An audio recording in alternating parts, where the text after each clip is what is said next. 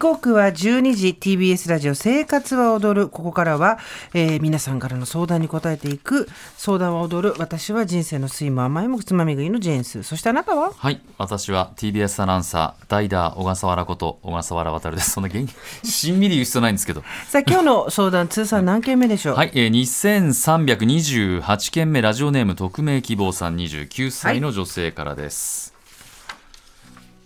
こんにちは。私は都内在住の会社員です。会社員です。現在29歳で今後の仕事について悩んでいるので、アドバイスをいただけたらと思います。はい私は比較的大きな会社の事務職として勤めています、入社の決め手はいわゆるホワイト企業で福利厚生がしっかりしていて休みが取りやすく安定した企業であることでした私の実家は自営業で業績によって家計が左右されることが多く経済的に辛い思いをしてきたので私は絶対に安定した企業に勤めてお金の不安をなくしたいと学生時代に思い入社を決意しましたしかし、現在勤めて8年目になるのですが、だんだんこの仕事を続ける自信がなくなってきました。もともと何事も手を抜きたくないという性格もあり、生活のためとはいえ、自分なりに一生懸命仕事をこなしてきました。けれど、ふと、あれ、そもそも仕事、仕方なく選んだ仕事なのになぜこんなに頑張っているんだろうと思うようになってきたのです。平日の5日間は残業もありほぼ仕事に拘束されています。一方で休日も仕事のことを考えてしまい憂鬱になることが多く、特に日曜日の夜の憂鬱さはひどいです。このままずっとやりたくないことに人生の大半を費やしていいのだろうかと最近考えるようになりました。じゃあ、私の本当にやりたいことって何だろうと、社会人8年目にして初めて真剣に考えました。そこで自分の中に生まれた答えは、農作業など自然に関わることをしたい。料理やお菓子作りが好きなので、誰かに食べてもらいたいということでした。うまくいくかは別として、自然の多い場所で、半自給自足生活をしながら、栽培した作物を使ったお菓子を売ったりできないかなと思ったのです。そう思った時、生まれて初めて自分の将来に対してワクワクする気持ちを感じました。しかし、ワクワクしたのもつかの間、世の中そんなに甘くない、そんなことをしたらまたお金がなくて辛い日々になるのではなどと、ネガティブに考えてしまいます。特に生活がまた苦しくなったらどうしようというお金の不安が強いです。ある程度貯金はあるのだからとか、最悪はアルバイトでもして食いつなげばいいんだ、などと自分を励ましてみるのですが、自分の理想の人生が現実的だと思えず、結局何も踏み出せずにいます。どうしたら不安を払拭して新しい道を進めるでしょうかこんな私に勇気を出すためのアドバイスをください。よろしくお願いします。ピピー。ここでですね一旦停止の笛を吹きました。あ、止まってくださいと。はい、はい。一旦停止です。えっ、と背中は押せません。なぜならあまりにもいろんなことが、えー、と整理されていないからですえ？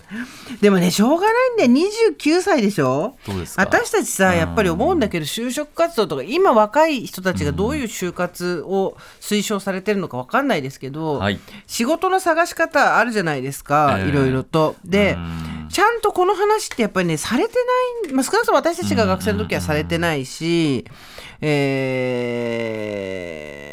ーこれもう一回ね整理し直した方がいいと思うんですよ。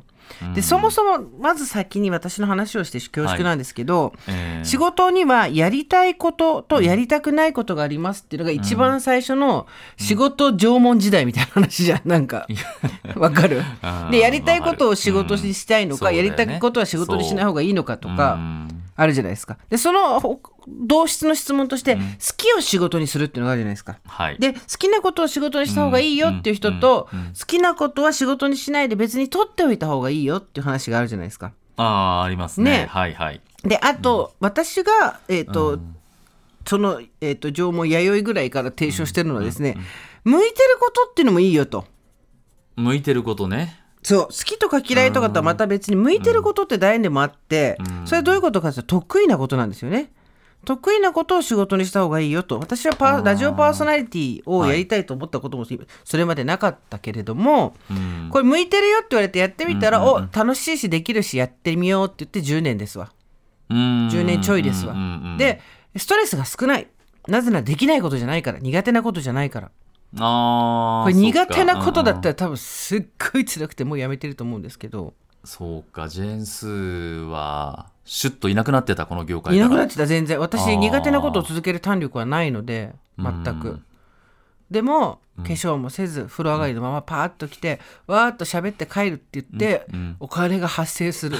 そんな仕事があったなんてっていう話なわけじゃないですか。でもじゃあテレビ出ろって言われたらうん。もうもうあお家帰れってなるわけですよ。たまにはだったらいいんでしょテレビ。たまああれは仕事と思って頑張ってやってるって感じ。そうかそうか。うん。そうそれとテレビが悪いというよりもそれは単純に向いてないってことなんですよ。ああそれね一つね。うん。でこういうこともあるんですけど、もう一個私、新しい軸をですね、うん。令和に いきなり縄文弥生令和ってひどいんですけど 時代としては、まあ原始そう縄文弥生から令和でとえー新しいのとして、はい。えーっとあアドレナリンが出ることとあとかあとはい。ホルモン、幸せホルモンって何て言うんだっけ、オキシトシンだっけ？それストレスだっけ？ーごめんちょっと調べる今。そう、アドレナリンとかオキシトシンみたいな、えっ、とつまり興奮したり幸せになったり、あオキシトシンあって。るいいんだよね、うん。になったりするものを選ぶっていうのが私令和として提唱したいんですよ。でこれをはあはあうん。これでコラムにも書いたんだけど、まだ出てないやつよ世の中に。でただこれで間違えちゃいけないのは何が自分を幸せにするかっていうと、それを職種で選ぼうとすると、んとか業界で選ぼうと超難しいんですよ。ああちょそっか。間口を狭くするとしんどい？で何かっていうと、そうじゃなくて例えば、はい。この間クーラーのうん。修理の人が来てクーラー直してくれたんだけあど、あはいはい。最初分かんなかったんだって、どこが悪いか、うんうん。だけど、まあ、熟練の人が見ても分かんないってことがあるわけじゃないですか、でもそれをこうやってやってると、分かるわけですよどこか悪いかって。でそれを修理して帰るわけでしょ。でその時に若いスタッフが隣にいてこう若いなこういうのなもうやんないんだよなんとかこう熟練の人に言われながらもこうよく見て、うん。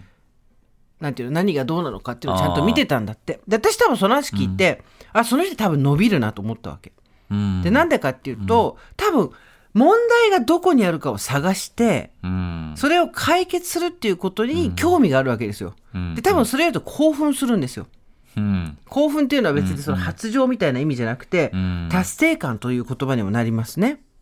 で、えー仕事はいろいろあって生活のためにとかいろいろありますけども、一回その自分自身が何に向いてるかって話をした時は、そこまでブレイクダウンして細かくしてから考えた方がいいと思うの。で多分そう考えると経営診断士とか医者とか、そういうのも向いてんのよ多分。そのどこが悪いか根本的に言うと。もちろんそれだけが仕事じゃないけど、大元のこととして、問題観察マニアの解決フェチがうんいける仕事なんですよ。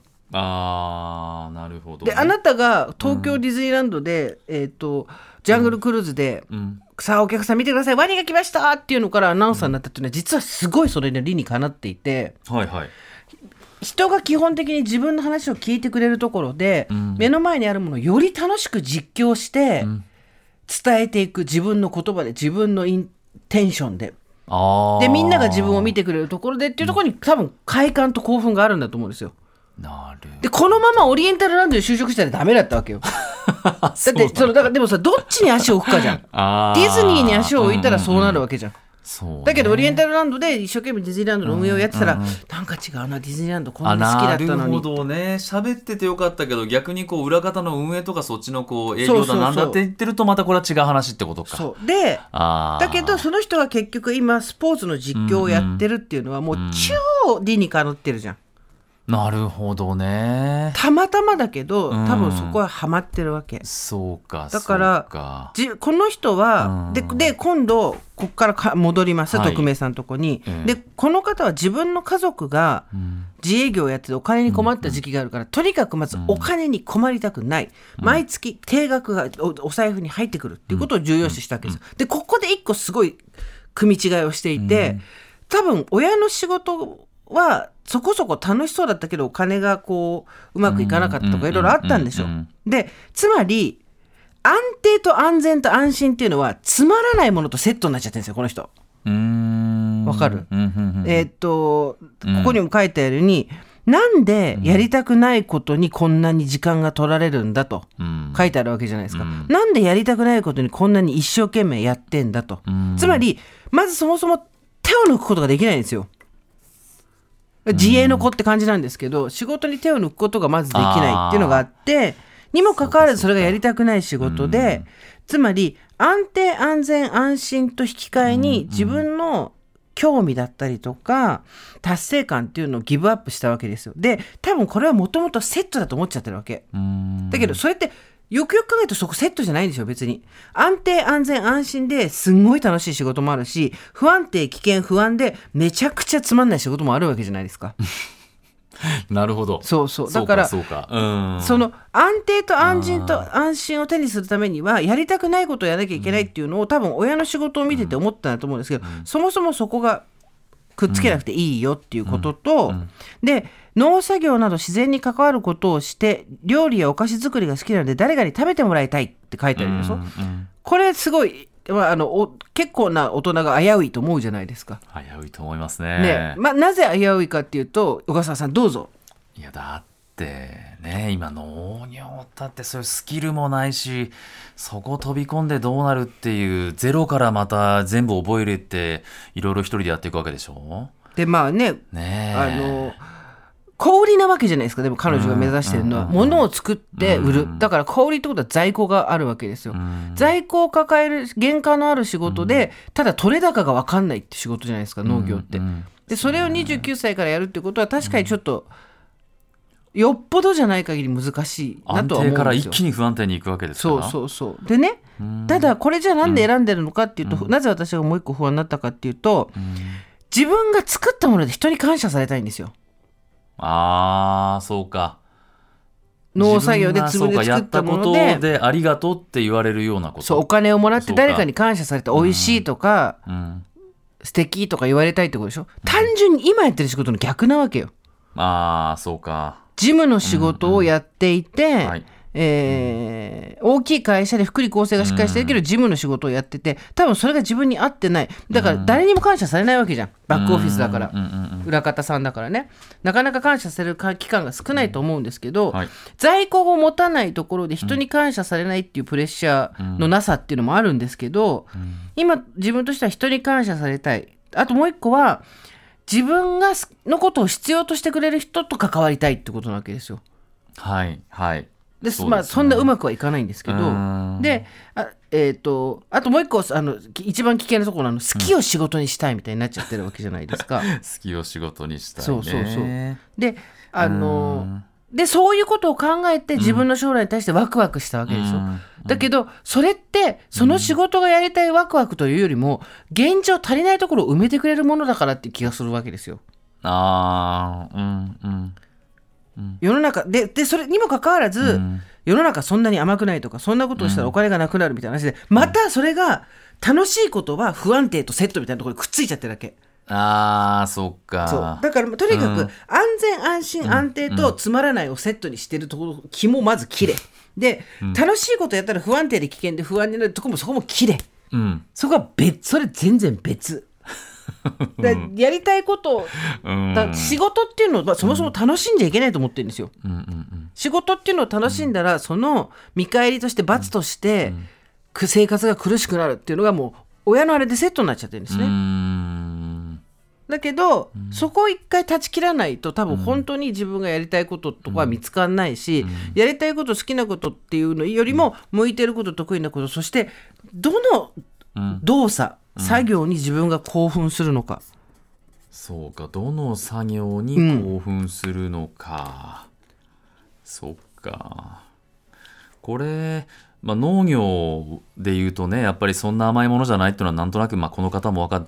週末ボランティアで農業に行ってみるとか農業ってどういうものなのかっていうのはもうちょっと知った方がいいと。家庭菜園とかそういうレベルじゃないし、うん。今これだけね天候不順な中でうん。作物作るってまあ大変ですよ、うんうん。それはもうどこの地域でも。うんうん、この間その月曜日ねあの神栖市のパプリカ農家に行ったんですけど、はい。ビニールハウス一つとってもねビニールハウスの中で作業するってのはもう生き死にに関わるぐらいも大変なことだからね。どうやってこう時間帯とかねどう工夫してとかまあすごいですよ。だからどっかでやっぱりまあその実務体験はするつもりなんでしょうかね、パン作っているとか、まあ、ご飯作っているにしてもね。そういうこと週末なのかちょっと休みの期間でちょっとやってみるとかいうことをやってみてなのかあるいはまあどっかのこう農家さんにこうポンと入っていってそういうちょっと規模の大きなね農家でこうお給料もらいながらやってみるとかね。うん、なかなかまあ、いきなりなんて言うんだろう。そのほら現実は厳しいだろうっていう話をするのもちょっとかわいそうだとも思うんだけど、うんというよりはえっ、と本当にそれがうん。自分を興奮させることなのかっていうのは、単純に今の自分うのん。抱えてる不満とか欠乏を埋めてくれるだけのものであって、うん。もうそもそもあなたがゼロのところから興奮するものではあるかどうかはちょっと分かんないよね。今の状況でこれだけ週末もああ月曜日嫌だって憂鬱になってるってことはちょっとそれはそれで危ないでしょ？もちろん。うん。もちろん。もちろんです。ただ、うん。その次の仕事を考えた時に、えー自分は何をしてるところで興奮するのかっていうところから逆算してその作業ね。うんうん。農業をするとかなあのうん。自分で作ったものを売るとかっていうと、確かにポワーンってなるのは分かるんですけどそうじゃなくて何をしてる時が自分はうーん今までの仕事の中でもこう、幸せを感じたり興奮したりするのかなっていうところから職種を考えてか仕事の内容を考えていかないと、うん多分うまくいかないと思うんだよねそこは。そうね。やっぱりこう自分を知るというかまあこれは就職活動でも皆さんねやってきてることなんですから改めてね。そうとにかうんく自分の親の親のことがあるとは思うんですけども、はい。えーっと、つまらん安定安全安心っていう自分がの親が手に入れられなかったものを手に入れるためにはうん。自分の時間を切り売りするようなつまらない仕事をやらなきゃいけないっていう発想をまずやめて。